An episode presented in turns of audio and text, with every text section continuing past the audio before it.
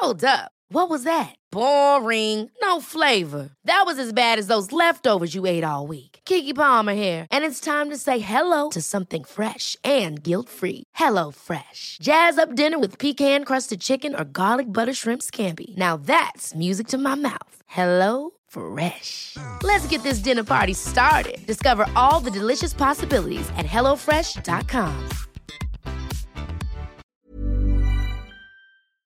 Hormoner är en naturlig och livsnödvändig del av kroppen. Ändå finns det en stor okunskap kring hormoner och vi märker att många inte känner till hur menscykeln eller olika preventivmetoder fungerar. Den här okunskapen kan skapa en rädsla för hormonbehandlingar eller hormonella preventivmetoder och också göra det svårt att veta om och när man ska söka vård för mensrelaterade besvär. Hormoner diskuteras ofta i media, men ibland saknas en vetenskaplig grund för informationen och osanningar och myter sprids och får fäste. Vi på Babys podcast tror att kunskap kring kroppen och dess funktioner bidrar till en stärkt självbild och ett ökat välmående hos kvinnor. Det är ju just därför vi gör den här podden. Kunskap är makt helt enkelt. Därför vill vi tipsa om en hemsida där du kan få den vetenskapligt grundade fakta du behöver och förtjänar. Hormonguiden.se är ett initiativ av Gedeon Richter och är en hemsida framtagen i syfte att öka kvinnors kunskap om hormoner. Som barnmorska och gynekolog gillar vi verkligen den tydliga informationen med bra bilder, strukturerad genomgång av menscykel och preventivmedel. Gör dig själv en tjänst och skaffa dig mer kunskap om din kropp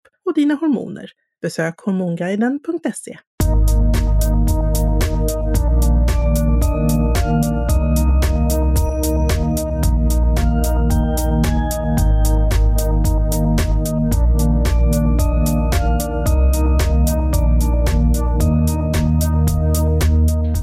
välkomna till Babys podcast. Idag så är det fortfarande jag, Jenny Stolt och Karina. Här, här är Karina, barnmorska. Välkomna. Eh, förra veckan, eller tidigare, så hade vi ett eh, jätteintressant avsnitt via Susanne Burelo angående det mest naturliga. Eh, vi hann inte riktigt klart där så vi har bjudit in Susanne igen för att prata om del två. Välkommen Susanne! Tack så mycket. Vi, vi pratade ju om dina graviditeter, IVF eh, och att du hade fött vaginalt och med kejsarsnitt. Nu har vi kommit en bit på väg. Vad händer efter det? Ja, det jag berättade förra gången var ju att eh, för det första visste jag inte ens om jag ville ha barn. Och när jag väl fick reda på att jag inte kunde få så blev det jätteviktigt för oss att, att skaffa barn. Det blev, och vi fick, vi fick ett barn på första försöket då med IVF. Eh, och sen så var det en lång kamp då för att få syskon. Eh, det tog tre år. Eh, vi började ett år efter vår, vårt första barn var fött. Eh, men det, det, sammanlagt så tog det tre år innan han föddes. Eh, och jag tror att i den processen, i den kampen, så då, då tappar man lite av det här med barnlängtan. Det blir så resultatinriktat. Man vill, det är så mycket besvikelser och det är hopp och det är förtvivlan och man får eh, liksom bara lyfta sig efter varje misslyckande och försöka igen. Eh, och det tär ju på en. Eh, så när jag då helt plötsligt sa till min man att jag vill ha ett tredje barn så trodde han att jag inte var klok. Varför det när, när vi har kommit så här långt? Vi har ju två fina barn och, och jag kunde nog inte riktigt förklara vad det var, men det var väl den här, om man ska säga den biologiska barnlängtan som slog till. Att nu, nu vill jag ha ett barn för barnets skull, inte, inte ett barn och inte ett syskon utan ett, ett barn som var, för, var liksom byggt på ren barnlängtan. Mm. mm. Spännande. Vad, eh, men du hade ju en vaginal förlossning bakom dig och sen ett kejsarsnitt. Men sen Susanne så börjar en helt annan resa. Det är nästan så att det är en helt annan historia. Du har väldigt många graviditets och förlossningsberättelser i, i ditt liv skulle jag vilja säga. Mm. Berätta den här tredje gången. Vad, eh, vad hände?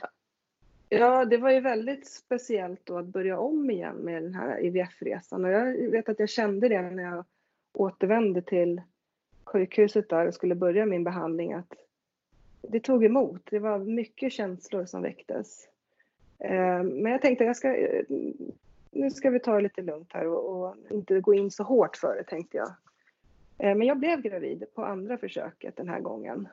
Och det, allting kändes väldigt magiskt för jag, jag var då, barnet skulle då födas nästan vid min födelsedag innan jag blev 40 så det kändes som att jag var, jag var väldigt, väldigt, det kändes som ett mirakel riktigt. Så.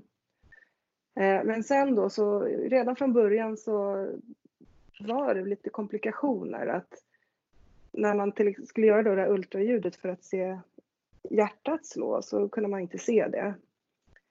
Mm. Eh, och det var en otrolig besvikelse för mig. Men jag tänkte sen, de sa det att men vi, vi, vi tar ett ultraljud igen nästa vecka får vi se. Och då såg vi ett hjärta som tickade. Eh, och sen gick vi på semester och var ju jätteglada att nu, nu är vi gravida igen. Det här är liksom sista gången. Och det, det kändes helt fantastiskt. Eh, och läkaren då kunde inte riktigt, de tyckte det var lite konstigt att barnet då, det låg liksom som en e- vecka efter i utvecklingen där på kurvor och sånt men ja, det var en graviditet och vi var nöjda. Mm. Mm. Fanns det några tankar om att någonting skulle vara fel eller annorlunda ska jag säga? Alltså det tycker jag man har med varje graviditet. Mm. Eh, det, hela tiden är man ju orolig och jag var väldigt orolig i alla fall. Och jag vet inte om det spelar in att man har gjort det här med IVF då, att man blir extra orolig. Jag tror att det kan göra det. Och eh, sen på sommaren då så, jag hade gjort fostervattensprov med min andra graviditet. Och det var ju ganska, många tyckte det var laddat att göra det. Ehm, att man, ja, det var risk för barnet och vad gör man med resultatet av det? Ehm, men vi valde nog att göra det den här gången också. För att, eh, ja, bara för att säkerställa att liksom allt var bra så att man kunde gå vidare. Så vi hoppade över det här med kubbtest som man kan göra. För jag ville ha ett definitivt svar. Mm. Ehm, men sen då under sommaren så drabbades jag av en, flera kraftiga blödningar som blev så... Eh, ja, jag fick åka in till sjukhuset helt enkelt. Och trodde att, eh, att jag hade förlorat barnet. Eh, ja, det står om det i boken. Det är ganska dramatiskt så hur det går till. Men i alla fall. Men det var oroligt. Det var, fler, det var två gånger det hände, eller tre gånger under sommaren. Så efter sommaren hade vi den här äh, fostervattensprovet då vi skulle genomgå. Så det kändes som en otrolig lättnad att efter det, då, då kan vi glädjas. Mm. Då är det på riktigt. Men äh, så blev det inte riktigt. Nej. Vilken, vilken vecka gör du, eller ni, fostervattensprov? Ja, det var väl då vecka 15 måste det varit då, mm. då när man får göra det. Det var ju lite semestrar och sånt men det brukar vara runt vecka 15. Ja. Jag, ska, jag ska inflika också att eh, har man en ålder över 35 år så finns det faktiskt lagstadgat att man ska bli erbjuden fostervatten eller fosterdiagnostik. Och det finns enligt lag också, eh, svensk lag, att alla som skriver in sig i mödrahälsovården ska få information om fosterdiagnostik. Så att eh, där har ju lagen gått före våra liksom, värderingar eller etiken skulle jag vilja säga. Och försöker styra det så att vi faktiskt har det valet. Mm. Mm. Och jag, båda de här två eh, så, så, så, hade jag, var jag över 35 så att jag blev erbjuden det av den anledningen. Mm. mm. Och har man riskfaktorer innan 35 så blir man erbjuden det också. Så att, eh, men jag förstår den andra biten, att det är många som har, att det rör mycket känslor. Mm. Mm. Nej, jag minns att vi hade en diskussion där med vänner som sa det, men vad händer om, om, om fostervattensprovet visar att eh, det är en avvikelse? Mm. Och jag vet att jag redan i det läget så, ja, jag, man kan kalla det efterkonstruktion, men jag kände på något sätt att jag kände att jag var, det kändes som att det kunde vara någonting. Mm. Hade du och din man pratat om det här tidigare? För jag träffar ju ofta eh, patienter eller par där man har helt olika förberedelser för eventuellt avvikelser eller kromosomfel om man ska kalla det för. Och eh, olika uppfattningar om vad det är och olika kunskap. Och hur, hur hade ni förberett er som par? Ja, egentligen ganska dåligt måste jag väl säga. Vi gjorde väl som jag tror många gör, att man, man tänker att nej, det tar man då, det, det händer inte. Mm. Samtidigt har man ju lite det här jag hade lite det här katastroftänket ändå, att man måste förbereda sig lite grann. Men, men vi pratade om det och vi var väl eniga i att vi, nog, nog ville avbryta om det var mm. något fel. Men så mm. sa jag hela tiden att det, det, det vet man ju inte förrän man hamnar där. Och, och, och, den biten tyckte jag lite grann var för jobbig att ta tag i så jag valde nog att inte faktiskt fortsätta prata om det så mycket. Mm. Mm. Jag upplever ofta att man, det här med fosterdiagnostiken, har man inte tänkt igenom det innan så blir det nästan som en bekräftelse på att allting är bra. Det är det man mm. förväntar sig. Att Eh, nu ska jag få bekräftelse på att allting det här är bra så att jag kan börja glädjas åt min graviditet eller barnet som kommer. Och så blir det otroligt tumultartat när det här beskedet kommer. Hur var det för er att få det här beskedet? Jo, det var ju precis så. Utan vi, vi sa det. Jag minns, jag har ju en sån här bild hur vi stod utanför det här läkarhuset där vi gjorde testet. Eh, eller själva testet var ganska dramatiskt också för att jag hade gjort ett test innan och då skulle det vara en klar foster, fostervätska som man tar ut. Men det här vattnet var alldeles svart. Mm -hmm. Och då frågade jag läkaren, men vad betyder det? Och då sa han, nej men det behöver inte betyda någonting, du har haft blödningar. Eller så tyder det på någonting annat. Mm. Och jag eh, tog ju fasta på det, någonting annat. Och han såg också att det var eh, mindre då än vad, vad, vad, kurvan sa, ungefär en mm. vecka igen då. Och, och, när jag hade varit på sjukhuset då under sommaren, då jag träffade, det var en sköterska där som eh, då undersökte när vi fick, vi fick se ultraljud att jag var ju så orolig där med blödningen och hon höll på och mätte och mätte och så frågade hon har vi gjort kubbtest och då sa vi att nej det, vi hoppade över det. Och jag undrar än idag om hon såg någonting då. Eh, men hon sa ingenting i alla fall. Eh, mm. Men i alla fall så att vi, vi, vi gjorde det här provet och vattnet var ju som sagt svart.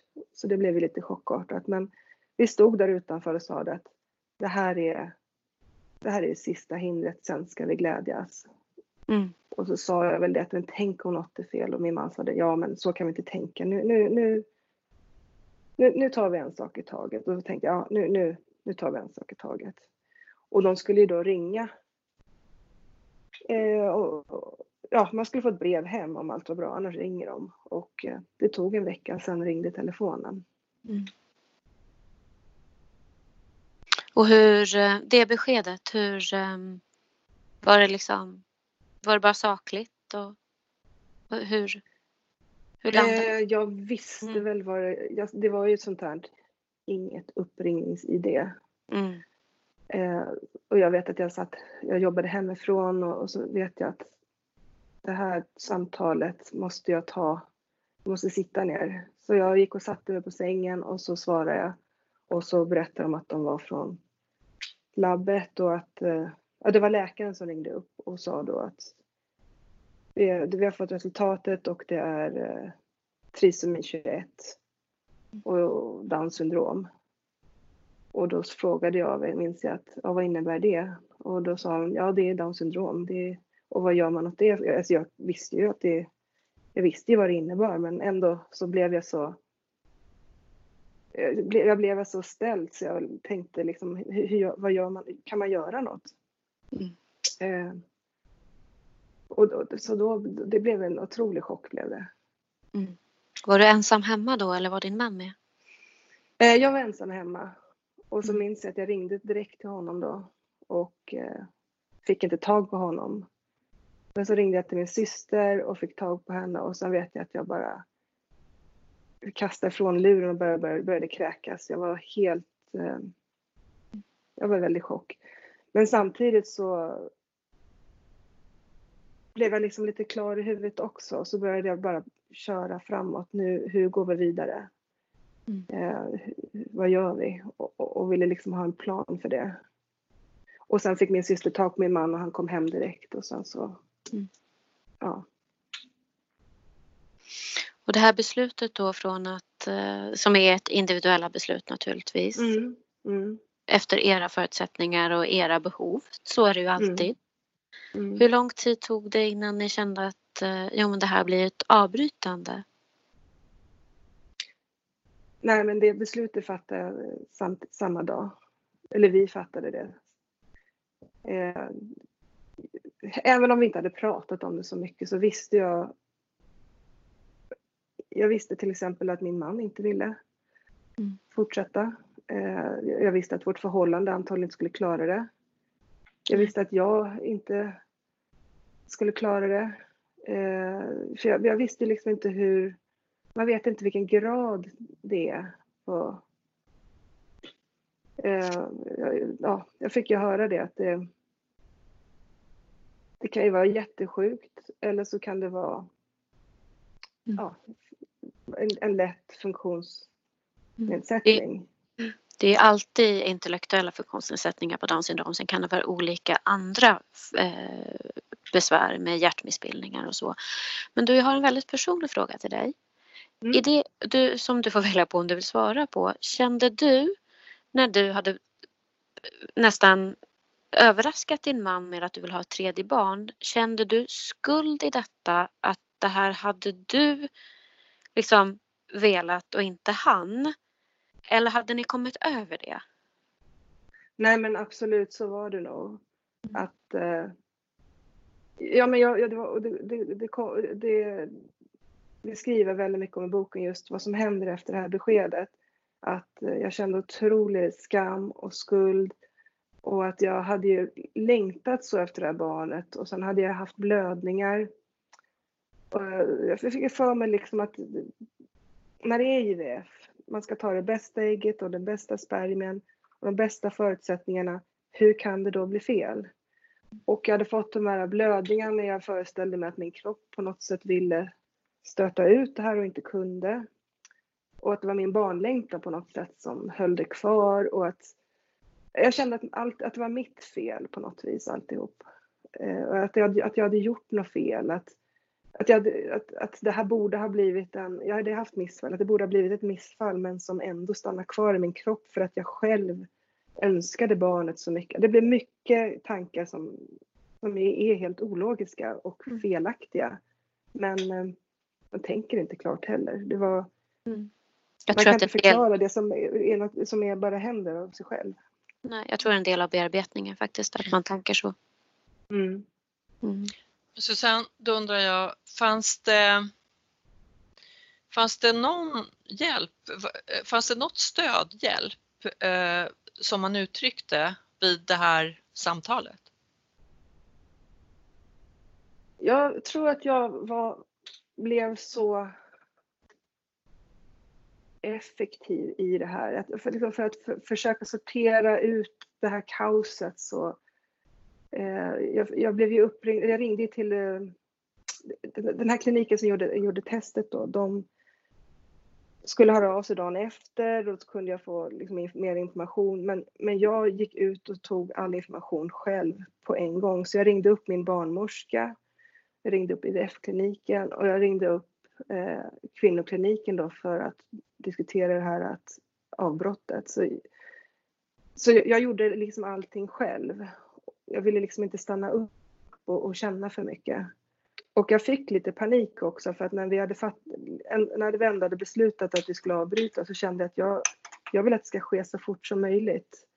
Eh, jag, jag, vill inte, jag fick en tid som låg en, två veckor framåt och jag kände att det var för lång tid. Och ska jag gå så lång tid och bara vänta på någonting som är så fruktansvärt att göra?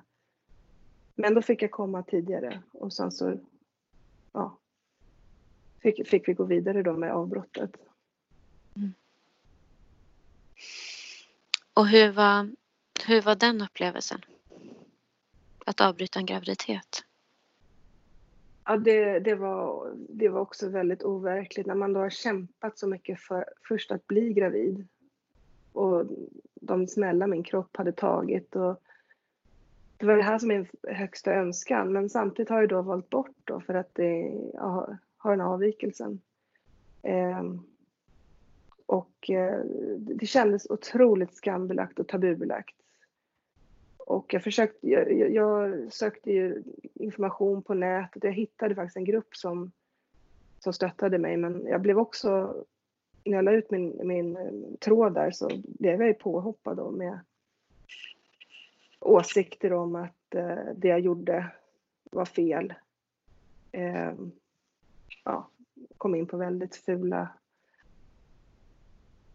mm. anklagelser och så, näthat helt enkelt. Mm som, som, som jag tycker är väldigt onödigt att sparka på någon som redan ligger ner. Mm. Mm. Ja, det finns sagt, ju en... Mycket, ja. Mm. ja. det finns ju en rörelse i Sverige också faktiskt eh, som, som jobbar hårt mm. för att skambelägga kvinnor. Mm.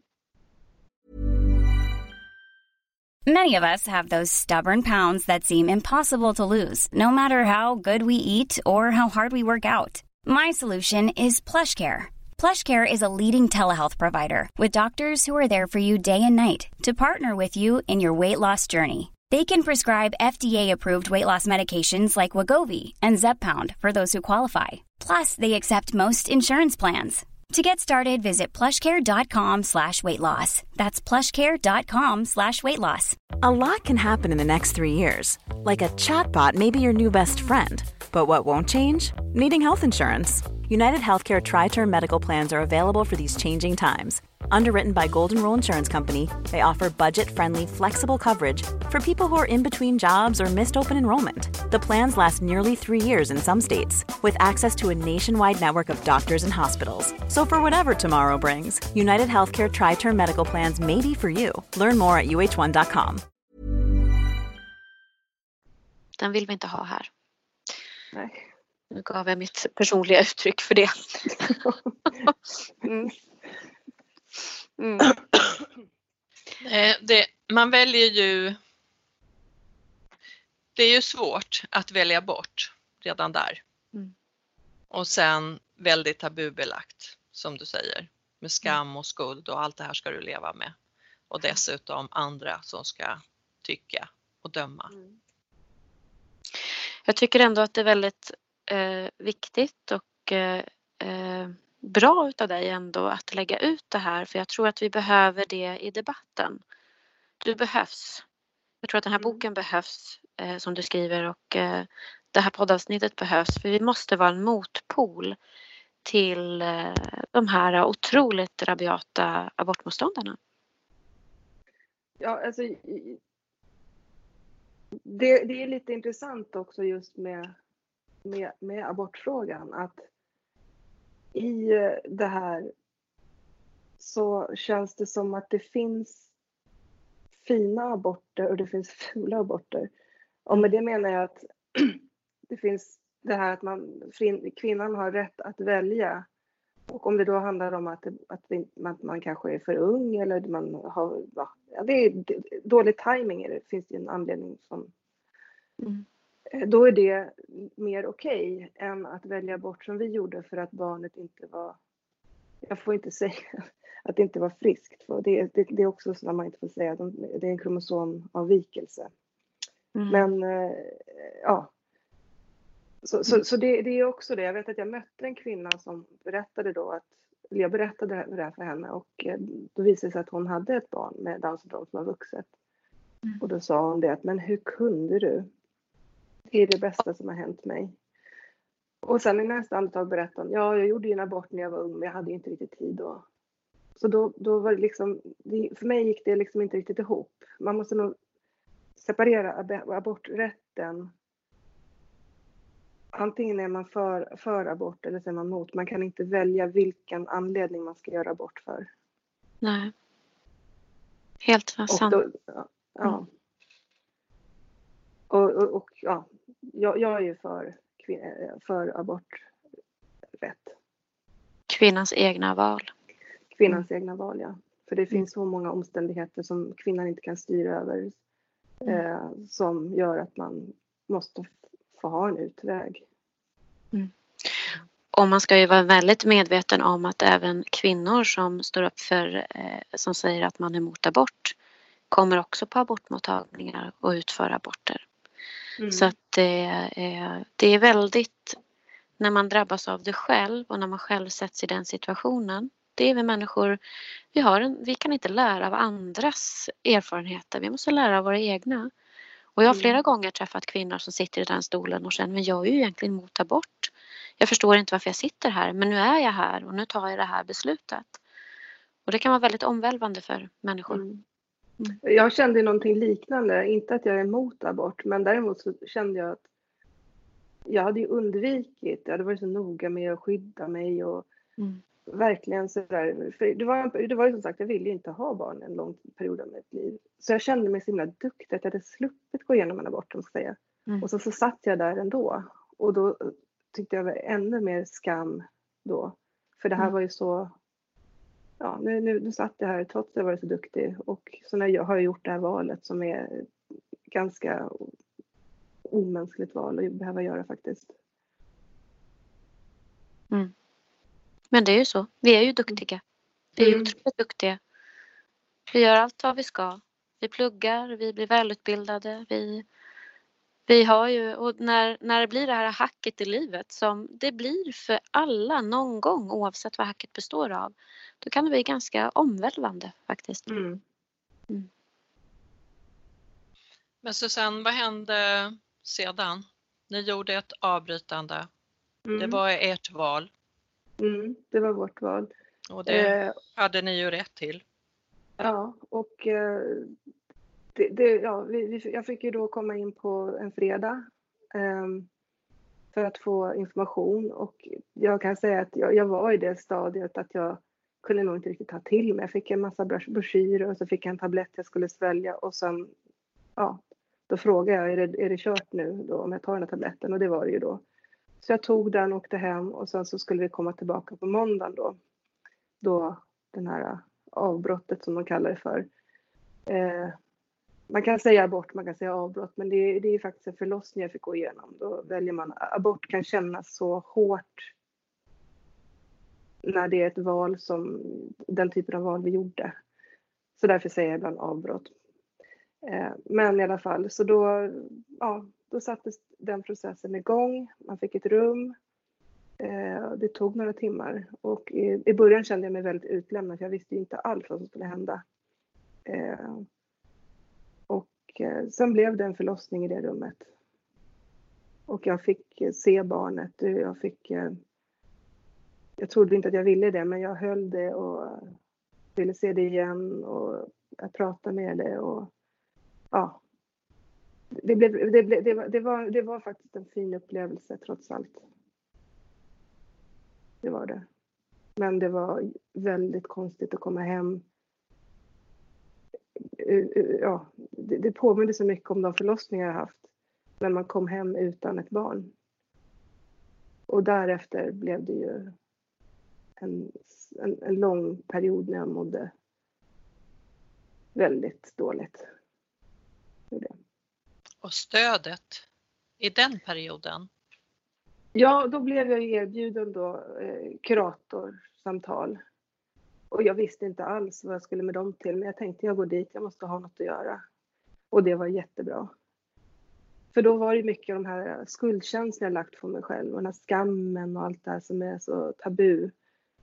Det kunde jag prata med henne om och hon hade ju träffat par eller, eller oftast då träffas kanske mest kvinnan eh, som hade gått igenom samma sak och haft samma frågor. Så, så det var väldigt bra att jag fick det stödet. Det hjälpte mig mycket. Ja, jag tror att det ska erbjudas om och om igen. För det kan vara mm. så att man inte är redo eller mottaglig alldeles i början, men kan behöva det senare. Mm. Så det är viktigt att man får det stöd som varje enskild behöver? Ja, jag, tro, jag, jag trodde inte att jag behövde det. Så jag gick ju bara dit. Jag, jag, hade inga klara tankar. Jag tänkte att det här behövs inte för mig. Men jag gick dit. Och, och jag kan starkt rekommendera det. Var du tillsammans med din man? Um, jag tror faktiskt inte det. Vi, vi reagerade väldigt olika i det här.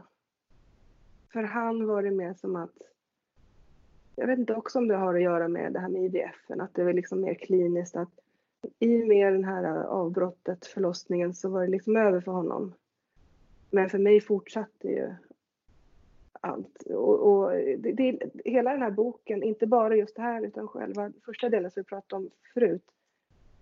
Jag har skrivit det även för partners som står bredvid.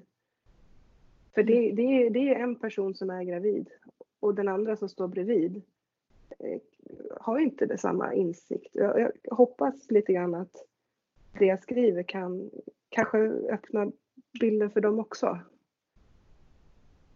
Att det, allting är inte... Det är inte så enkelt med graviditeter. Det är inte Nej, och det är inte, och inte för någon, för partnern. Nej. Du Nej. sa partner, men, men partnern kan ju behöva ett enskilt stöd i sig. Man, mm. Det är ju inte alltid så att man har samma tankar. Nej, precis. Nu, nu, min man valde nog inte det, han kände inte det behovet. Men som sagt, absolut, han, han hade ju varit medbjuden om han eh, mm. och blev erbjudet det också. Och det är det viktigaste, det. Ja, ja. att det finns om ja. man behöver. Mm. Ja. Mm. Precis.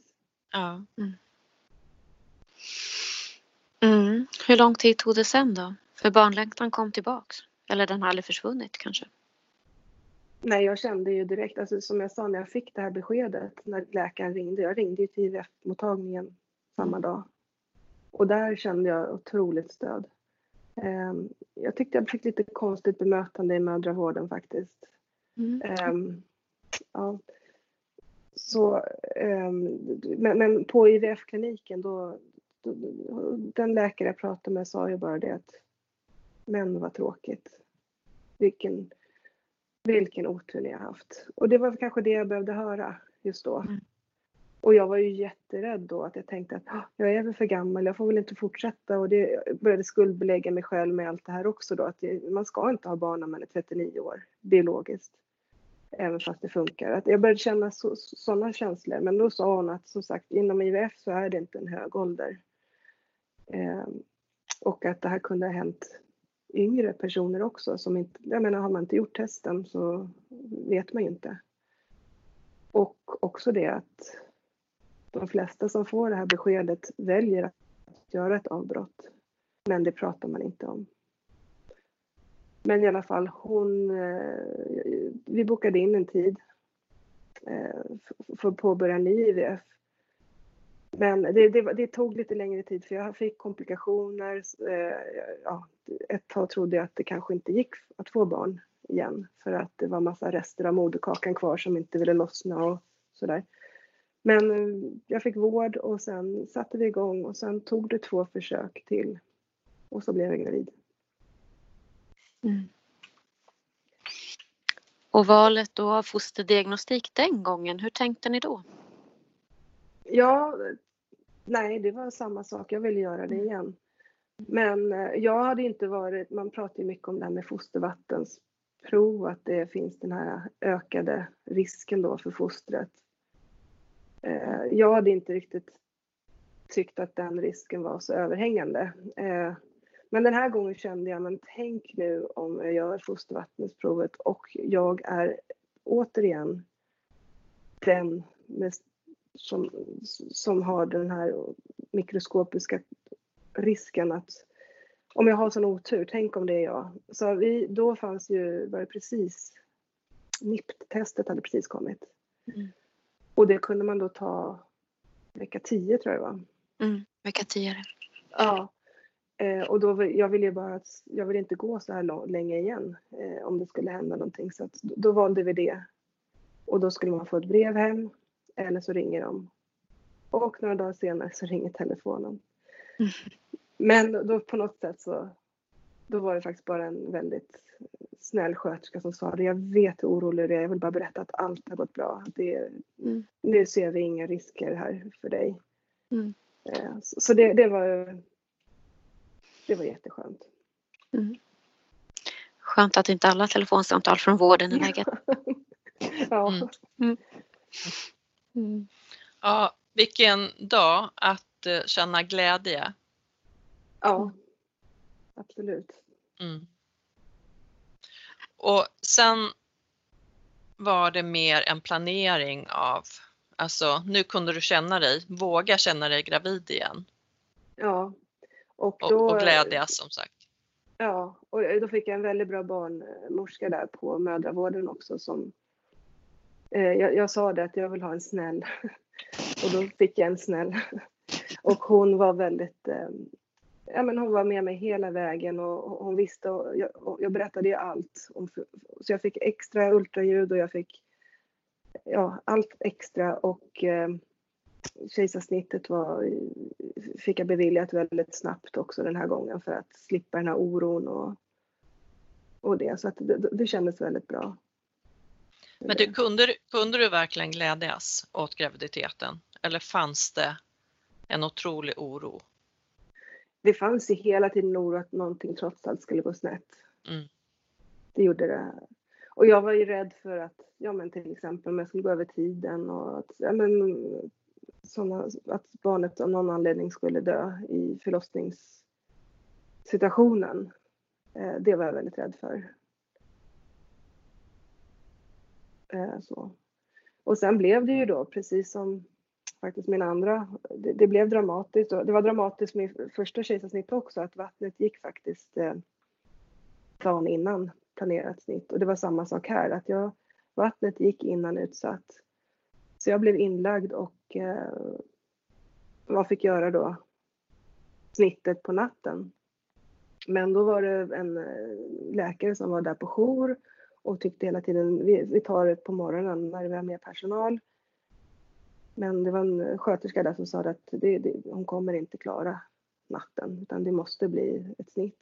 Så där känner han också en oro att det trots allt inte skulle bli ett snitt där på natten. Det var en otrolig stress. Och sen satte allting igång. Jag fick väldiga verkar. Och så går jag på toaletten och då är det fullt med blod i toaletten. Och då får jag en eh, bara flashback från hur det var med min förra graviditet när jag gick på toaletten fullt med blod. Och tänkte att inte nu, det är precis nu jag ska föda. Ehm, Men ehm, det gick bra, allting gick bra. Du kunde göra ett snitt i vaket tillstånd då eller? Ja, det, det gjorde jag. Eh, eller ja, det blev faktiskt en komplikation för att eh, bedövningen tog inte. Eh, när jag, så att när jag eh, skulle sys ihop så var jag obedövad. Mm. Eh, och då gjorde det ont såklart. Och då bad jag om att bli sövd men då hade jag börjat få, hade mycket blod, hade börjat blöda väldigt mycket så det var en liten drama där faktiskt. Och min man upplevde det här väldigt starkt för att kirurgen säger jag måste sy. Eh, narkosen säger vi måste söva och till slut säger jag bara söv mig och sen är jag borta. Och då minns jag att det sista jag ser är att sköterskan, barnmorskan, hon håller upp min son och jag ser bara att han är helt perfekt. Och så tänker jag, dör jag nu, då, då, har jag i alla fall, då finns i alla fall han. Och hon såg faktiskt ganska orolig ut. Men jag, jag sövdes och vaknade fyra timmar senare och då hade jag tydligen förlorat två liter blod. Eh, så att det var, ju, det var ju allvarligt men det gick bra. Och jag var uppe på benen direkt. Jag var så pigg. Så, att- Mm. så Och Jenny, vi, vi kan ju tillägga att det är extremt ovanligt att det blir Mm. så med Mm. ryggbedövningen som släpper. Ja, ja, det Att är den inte har otroligt effekt. ovanligt. Mm, Ja. det är det. Nej, men jag kände det när de satte den, att det var, de gjorde två försök, att det var någonting som inte riktigt... Och sen efteråt så bad de faktiskt om ursäkt och sa att så här ska det inte gå till. Men, eh, men det är det som också är den här titeln, det mest naturliga. Jag, man är ju så glad att allt har gått bra, så det blir som en parentes. Men i efterhand kan jag säga att kanske borde jag ha gjort en anmälan eller någonting men jag var så glad att eh, det hade gått bra liksom så att eh, Mm. Ja. Ja, Jag tror inte att man kan säga att någonting fel har begåtts. Ibland så blir det så. ja, Ja. Det var Det- så jag kände också. Mm. Men det, det som är viktigt att veta där det är väl att det finns ju alltid en backup när det är så. När, när ryggbedövningen släpper då kan man alltid ta till anestesi, alltså att man Mm. blir sövd. Mm. Mm. Och innan dess så kan man ge mycket, mycket mer eh, smärt, starka smärtlindrande Ja. medicin rakt in Ja. i blodet så att det är inte alltid man behöver söva heller. Men eh, det finns ju strategier och där är ju operationslaget är väl inarbetat i det så att det Mm. har rutiner för. Eh, och det händer lite då och då. Även Mm. fast det hör, tillhör ovanligheterna måste jag verkligen säga. Men eh, det är inte så att vi, vi står handfallna och inte vet vad vi ska göra. Men Nej, absolut. Det märkte ju jag som, även fast jag men det allt gick väldigt fort och Mm. alla visste precis sin plats. Så jag hann aldrig bli rädd eller, eller någonting sånt. Och jag kände ju bara i den situationen som var, jag sa det, söv mig, jag ville bli sövd, jag ville Mm. slippa allt det här. mm. Eh, sen är inte jag medicinskt kunnig nog att säga någonting om det, men för Mm. mig slutade det ändå bra. Mm.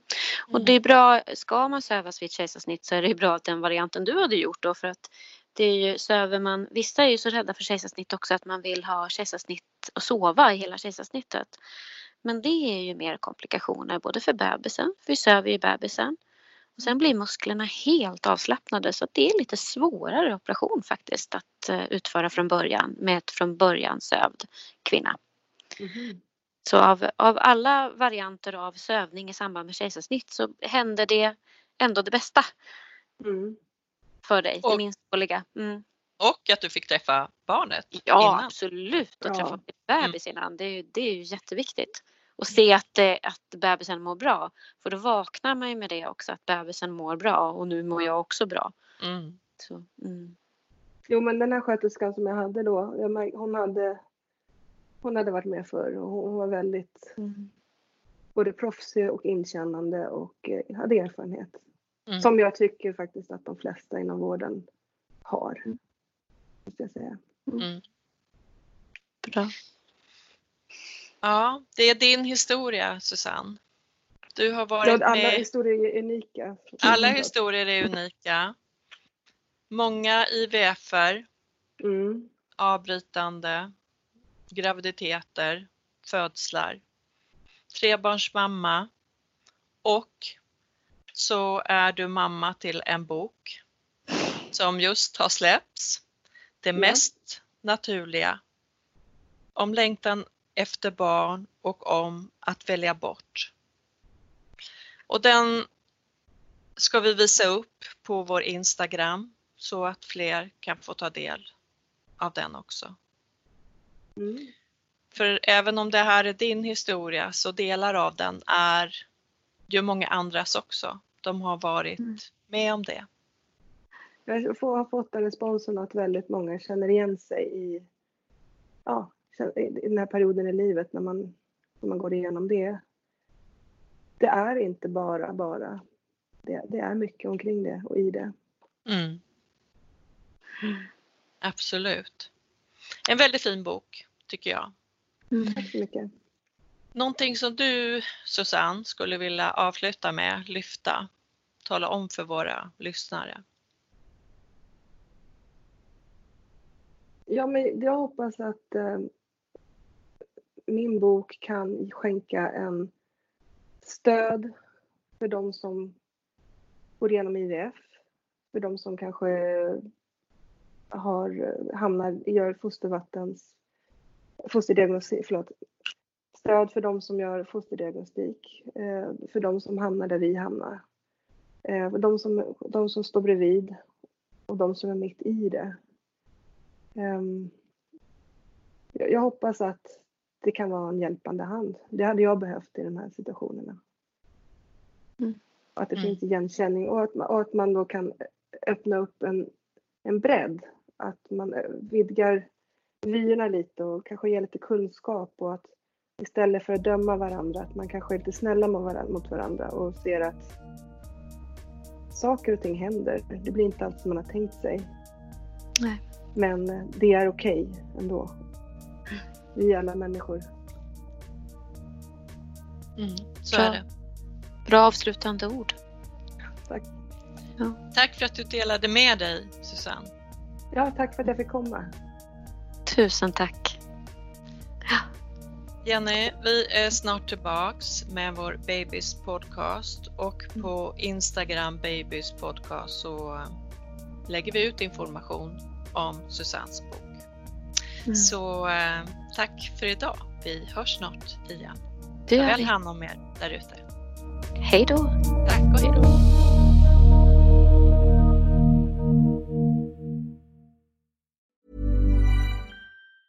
Ever catch yourself eating the same flavorless dinner three days in a row? Dreaming of something better? Well, HelloFresh is your guilt-free dream come true, baby. It's me, Gigi Palmer. Let's wake up those taste buds with hot, juicy pecan-crusted chicken or garlic butter shrimp scampi. Mm. Hello Fresh. Stop dreaming of all the delicious possibilities and dig in at HelloFresh.com. Let's get this dinner party started. Imagine the softest sheets you've ever felt. Now imagine them getting even softer over time. That's what you'll feel with Bowl and Branch's organic cotton sheets. In a recent customer survey, 96% replied that Bowl and Branch sheets get softer with every wash. Start getting your best night's sleep in these sheets that get softer and softer for years to come. Try their sheets with a 30-night guarantee. Plus, get 15% off your first order at bowlandbranch.com. Code BUTTERY. Exclusions apply. See site for details.